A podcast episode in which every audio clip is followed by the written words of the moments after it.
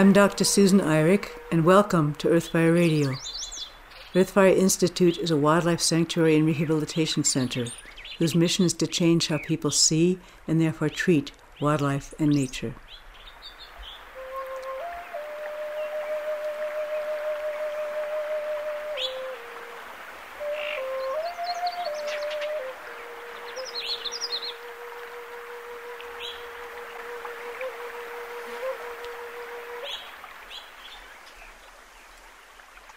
Renee Lertzman joins us from her home in Marin County, north of San Francisco. For 30 years, Renee has been building a practice that applies psychological insights to how sustainability, environment, and climate practitioners can be more effective at reaching people. She earned a master's in environmental rhetoric from the University of North Carolina in Chapel Hill and her PhD from Cardiff University in Wales in social science. Since 2011, Renee has been running a consultancy, partnering with organizations such as the World Wildlife Fund, National Resource Defense Council, Skoll Global Threats Fund, the Alliance for Climate Education, the Endangered Species Coalition, and Google. She speaks and works internationally, and her work has been featured recently in Rolling Stone, CNN, NPR, and The New Yorker. She's been awarded grants from the KR Foundation and the 11th Hour Project to launch a new initiative called Project Inside Out, providing tools and resources for the sustainability sector. Welcome, Renee.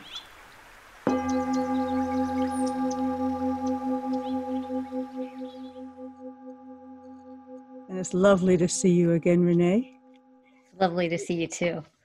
We met at TEDx Women and there was an immediate understanding that Renee had really important information to share about climate change and psychology. I was immediately interested because I'm a psychologist deeply interested in nature and work a lot with deep ecology as well. And I understood the importance of your work. If you're willing, I, th- I think it would be great for you to go over the three main points and then we can just have a conversation. That sounds good. So, in the TED Talk, I addressed three key psychological concepts that I have found to be quite transformational and game changing in terms of how we understand humans' difficulty and challenges with meeting our ecological crises, how we relate with and come to terms with the impact that humans have had on the planet because this this has been puzzling people working in the field for decades now and it feels like this black box of how can we possibly get through to people to recognize what we're doing and the profundity of what we're doing and what is at stake for all life on the planet. And so when I talked about these psychological concepts, I identified the three dimensions of this. The first one was the concept of the window of tolerance. This is basically the concept that the neuroscientist, uh, psychiatrist, author Daniel Siegel has created. He has been a master at translating neuroscientific research into frameworks and tools that people can grasp.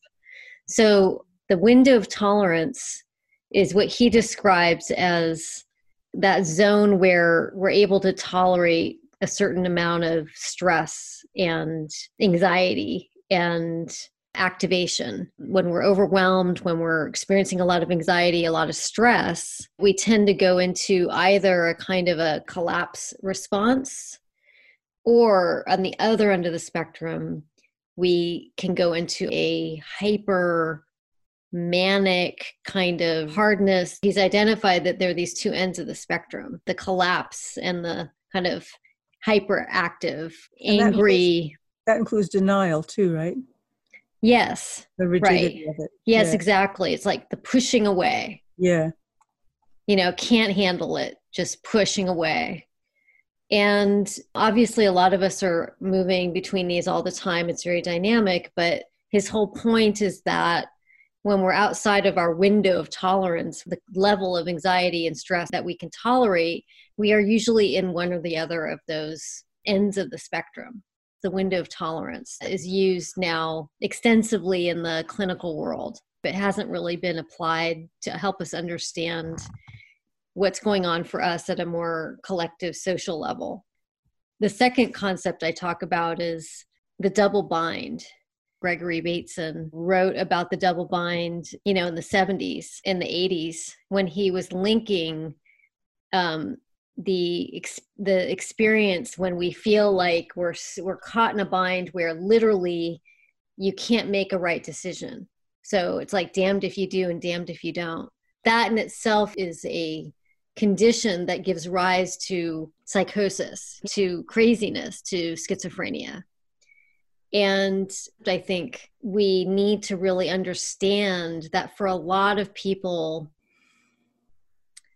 their experience of ecological degradation brings up profound sense of a double bind. And i'm not saying it's it's actual but it feels like a double bind. Mm-hmm. people feel like okay i i can't make a right decision. You know if i stop flying then what about my meat consumption? Or if i stop doing this then what about this the double bind can feel like I really care about the planet, but I feel like if I were to do anything about it, it would jeopardize a lot about my life. And I don't know if I can handle that right now. It would impact my relationships, it might impact my work. I might need to make different career choices, different work choices. If I were to choose to stop participating in practices like air travel, what's the impact that that would have on my professional life, my personal life, my friends, my family, my spirituality. A lot of people travel for religious reasons, for spiritual reasons. So this is the the sense of a double bind. Is there a sense of helplessness associated with that, or is that something separate? Well, I think that the experience of a double bind gives rise to a profound sense of helplessness and impotence. Mm. And and it's kind of like, okay, what can I possibly do here? There's a profound sense of helplessness that comes up with the double bind. These are incredibly uncomfortable feelings to have, and we will avoid them and push them away at just about any cost.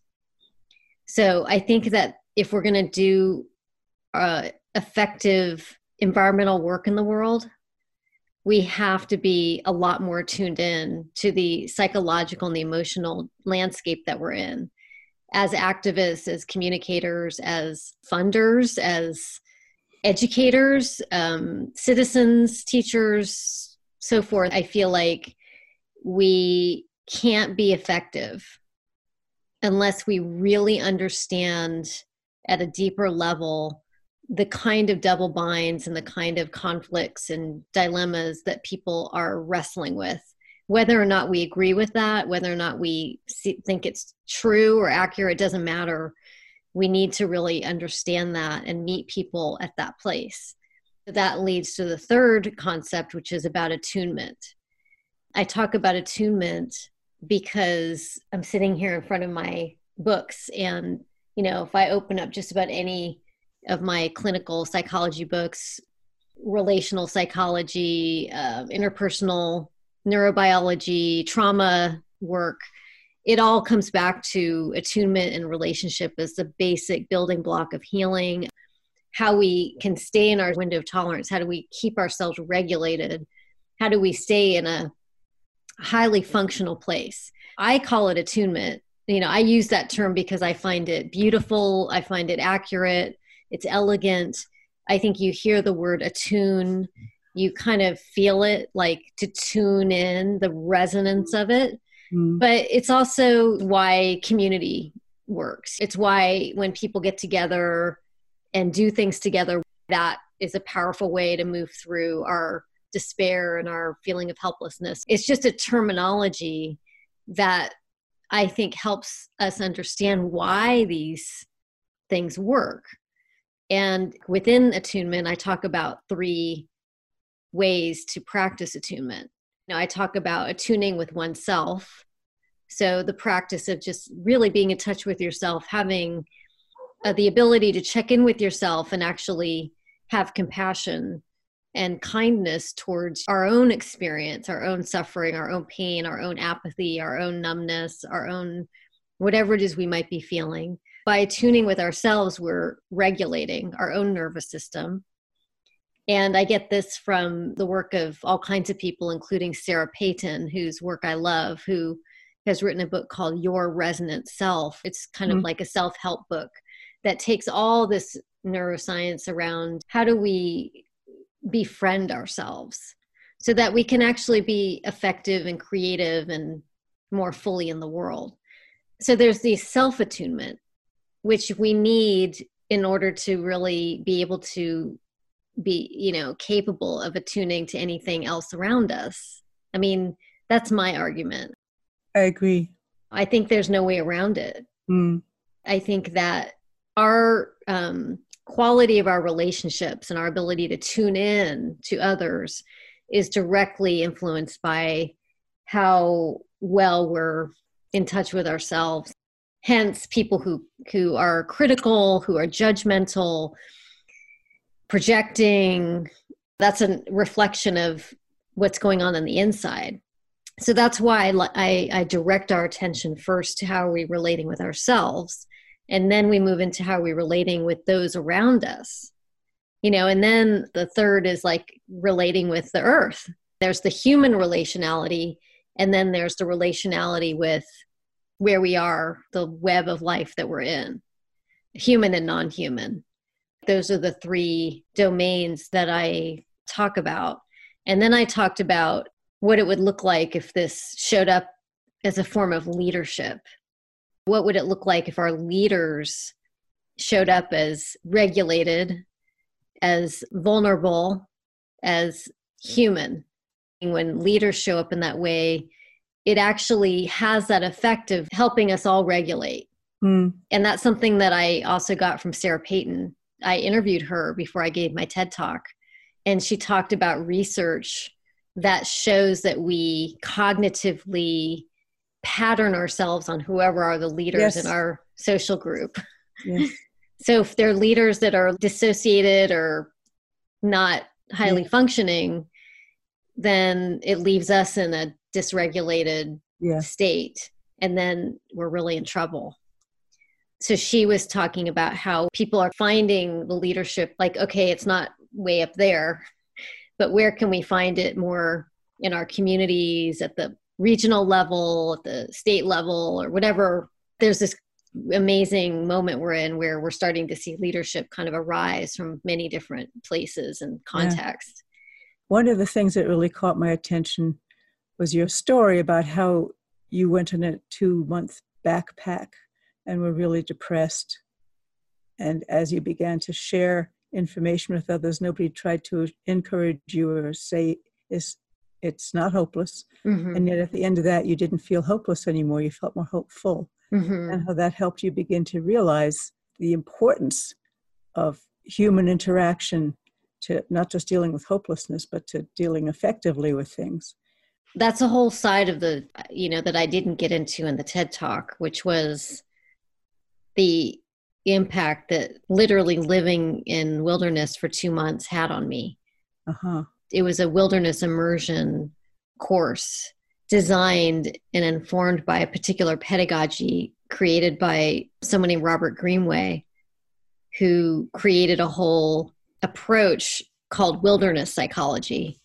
You know, his work was really on based on this concept of immersion and leaving the front country and going into the back country. So not only were we out literally for two months other than resupplies in four different wilderness areas in California. But we were following a whole protocol of acute mindfulness of what we talked about, what we read. Basically, we had entire days of unstructured time. So we would backpack way, way out and then we'd set up we'd meet in the morning for class and then we'd meet for class after dinner the teaching was very much around nature is the teacher and so if you just sat on a rock all day the teacher would consider that to be just as valuable as if you had read a whole book. Mm. But we did have readings and it was rigorous. You know, we were reading a lot of environmental philosophy and literature and religion and all that stuff. But, you know, the combination of that with actually being in nature, swimming a lot, pretty much everywhere we were, we had access to being in water, uh, a lot of wildlife around us, living in a small group of people fire at night every night with storytelling reading from our journals sharing what was coming up for us. All of those things work synergistically. For the ted talk i spoke about one piece of that. But you know it was a, a key piece. It was the human relational piece. But you know it was obviously in the context of what was going on for me and how my consciousness was changed by several weeks in wilderness. And then i was invited to go back and be his first ta as soon as he could have a ta he hired me and i had just finished my undergraduate at that point. So i was able to go back and go through it all again which was an incredible gift to come at it a few years older and in a more of a teaching role. You can't unlearn that kind of experience. It's in your system there's a i guess a sense of some sadness or some loss having gone through something like that because you you always want to get back to it mm-hmm. you know and so there's this kind of a post immersion depression that can happen i spent time in deep deep deep wilderness and you don't really want to come back Mm-hmm. And it stays with you forever, sort of, sort of grounding. How does nature do that to us? What is it doing to us that we're so profoundly changed forever? What is it that we're missing? We can't put 7 billion people into nature. Was it nature somehow speaking to you and through you that as a result of the combination of your interest in psychology and being out there that you came to this profound incredibly useful epiphany of what's missing? Did that come from nature in some way? How does that actually work from a more spiritual perspective? Was nature actually sharing with you what you needed to do when you tuned in? Was it simply an experience of who you were? Um, mm-hmm. Mm-hmm. But what you're doing after those two immersion experiences is, is of extreme importance to all life at this point. And the impact of that really caused you to begin your whole life's work which is the missing element in all the environmental work, which is the human element. Right. like, and how absurdly obvious it is, and yet you're really one of the first people who've profoundly put the two together. And from my end, when I talk in environmental conferences, it's shocking how little the real environment is included. We talk about water and air and stuff, but there's often uh, little deep vibrant connection with the actual feel of life and what it means to lose it or to be in it. Uh, the vibrancy of, of connection is missing. It's more abstract conversation than it is a vibrant natural animal connection. The, how important it is to be profoundly connected to nature in a real deep sense and bring that to all this climate and environmental conferences. Mm-hmm. That we mm-hmm. both of those elements. The, the, the life is out of some of it yeah when we talk with the abstractions and unless we're actually feeling the life that we're connected with and we are ourselves we're also not going to make good decisions and the other aspect of it is one of the things i this is not anything new either it's just that we have to as humans we have to hear it and rehear it and rehear it yeah it. totally the importance of small community and how that supports one another and that the solutions are going to come and the healing is going to come from lo- local small communities talking together, being together, not from the government, not from the top down, not from right. parties. Just because we are fundamentally tribal in the best sense, a small group like you had, and because of the resonances and the some magical thing that happens when we support one another, we're freed to connect with something mm-hmm. more creative. It's another just enormously important thing for us to support one another in having small communities, not just around the country, but around the world. Mm-hmm. I do some work with a wonderful man called Matt Zilstra, who would be completely simpatico with everything we're talking about.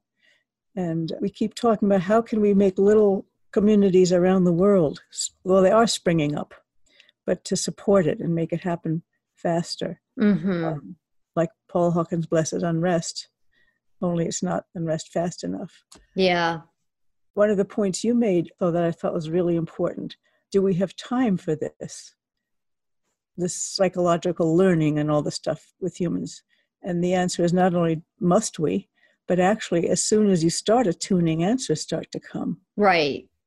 So it's mm-hmm. actually a very efficient thing to do. It's not far out at all. Right. It's basic. Fundamental. Yeah. Fundamental. Uh-huh. That's why I feel so confident in standing by what I'm saying because I know it's actually real and true. Mm. We process the world in relationship. We we think in relationship as we're doing right now in conversation whether it's sitting in the woods and there's a communication or relationship happening with the life there or having a, a conversation or a small group or even a online conversation like on Twitter. That's how our minds work. I've just been incredibly inspired by the research coming out of the public health sector, you know, this whole approach that's called motivational interviewing you know, a colleague of mine once called it psychotherapy 101 or psychotherapy light. It's like a distillation of just basic good psychotherapeutic practice. They've sort of operationalized it in a way so that there's specific practices and tools and methods. And it's all about how to attune. How do we show up in a way where we support the optimal conditions for the other's creative capacities to come through. Mm. And really, it's about, I think, creating an atmosphere of psychological safety. That's a term that I'm learning is quite popular now in the business world. They're starting to realize that people need psychological safety to thrive. What a thought. I, I know. it's thrive in fear and pressure and uh, oppression. I know, I know. What a revelation.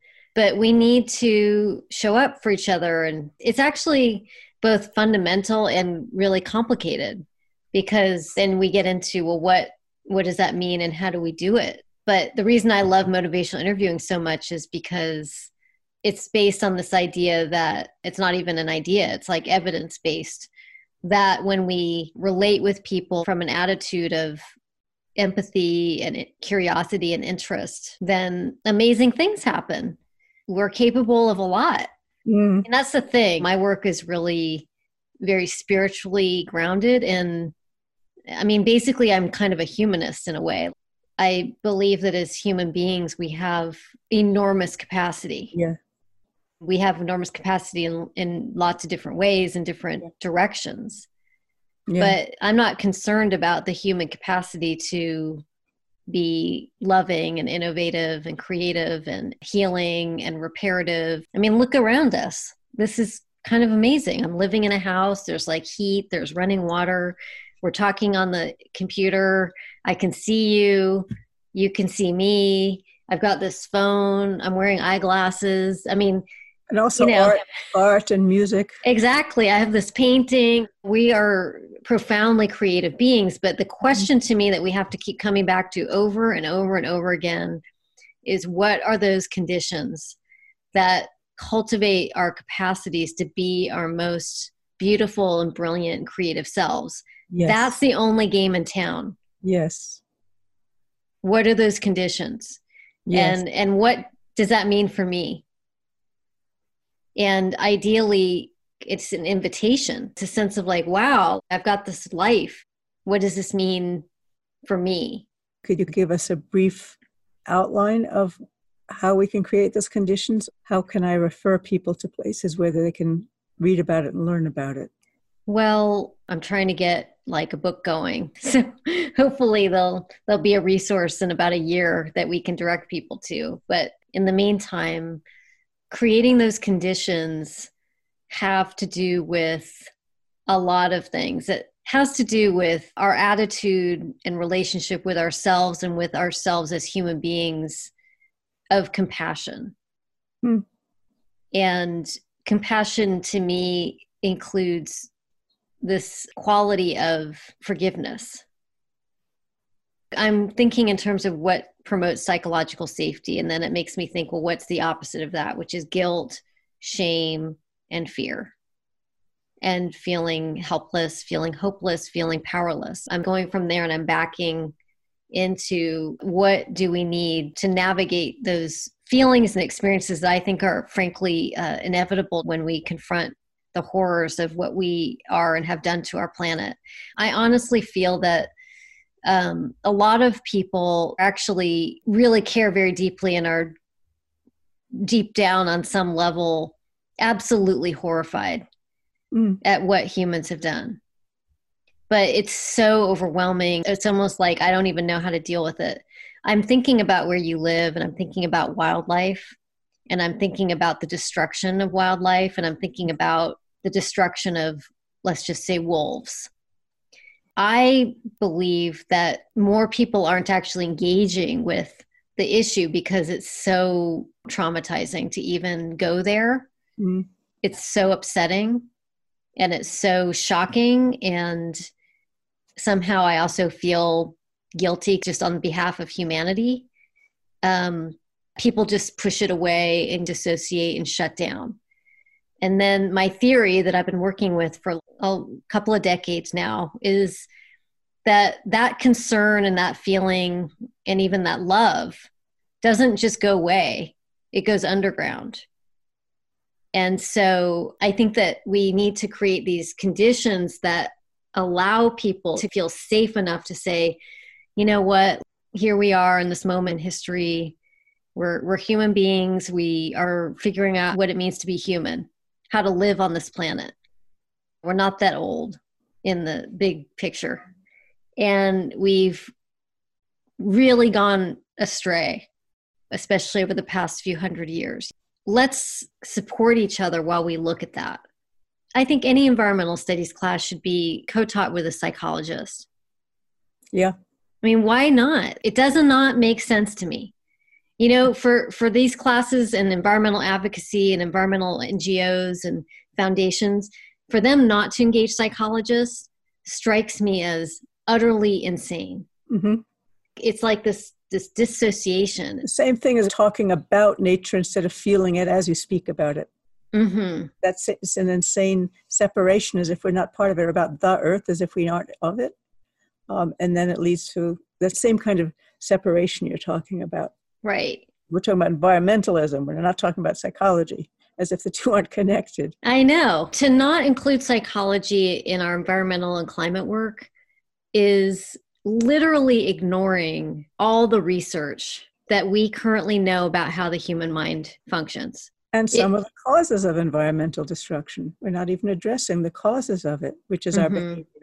Right. We haven't gotten to the core of why we destroy, which is another question, but we're not even including, well, as you said, human behavior. You also mentioned that when you heard this environmental stuff when you were in school, you nearly quit school. Mm-hmm so it's kind of backwards. You're, you're throwing, you're turning people off with all the horrors. Not only do we need environmental studies and human psychology, we also need hope, mm-hmm. and not unrealistic hope, just just plain hope. Well, we need stories to show examples and, and of where we might go instead. Right. And it's right. really very easy in, to turn everything around in principle. Is starting to value all life Mm-hmm. If we make that one shift, everything will change. Mm-hmm. It's not easy to do, and there are massive, massive structures built against that. But the actual process of, quote, saving the earth or saving ourselves is simply to connect deeply with nature, mm-hmm. feel the mm-hmm. connection, and then we don't do any destruction. So the fundamentals are really very simple. The execution is yeah. a whole different matter. Yeah, I tend to focus a bit less on the people directly involved with perpetrating and harming. I tend to speak more to that middle majority of people who are not directly involved with shooting or mining, but we're all connected to it because we, you know, it touches our lives in all kinds of indirect ways. Like when I turn on the power in my house, right. it's connected, but I'm not directly, viscerally connected to that at all. It's very abstract. And so I'm able to just function in this kind of dissociated way because mm. it's not tangible. Mm. So I, you're right. I don't, I tend not to focus as much on the psychology of people who are literally making decisions to drill and to harm and and burn forests and, and you I may mean, have good you may have good reasons for that. So i'm really asking you what's your reason for focusing where you do focus?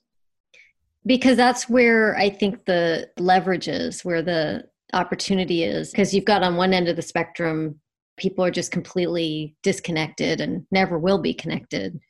And then you've got people who are like super connected. This is your you know our life.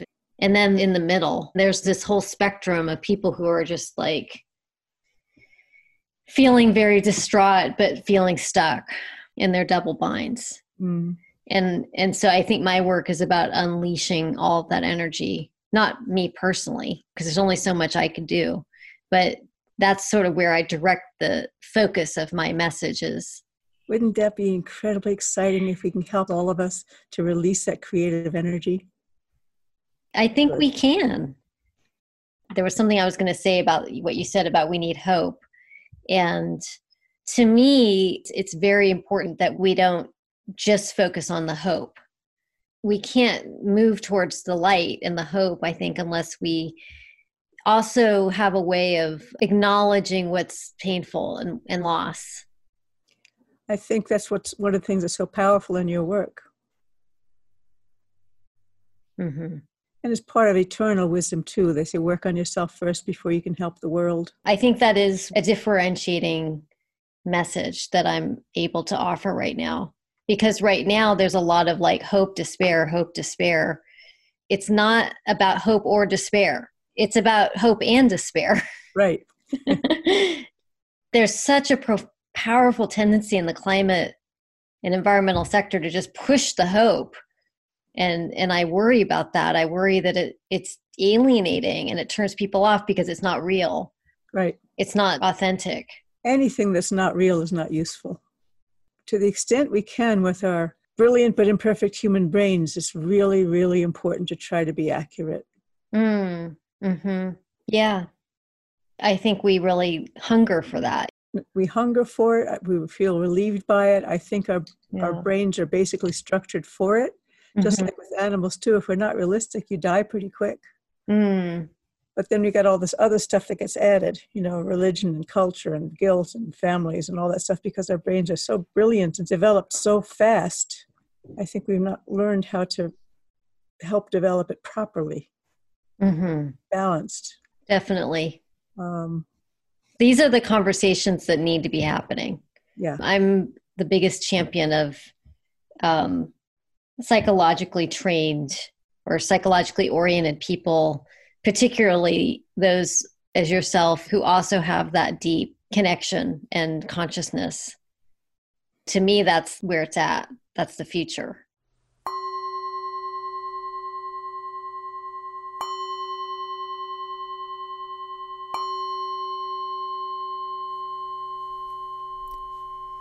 This is Dr. Susan Eirich for Earthfire Radio, a production of Earthfire Institute. If you would like to help with our mission to change how people see and therefore treat wildlife and nature, please make a donation at our website, www.earthfireinstitute.org. The soundscapes are by Wild Sanctuary Presents, Bernie Krause and Philip Aaberg. Thank you for listening.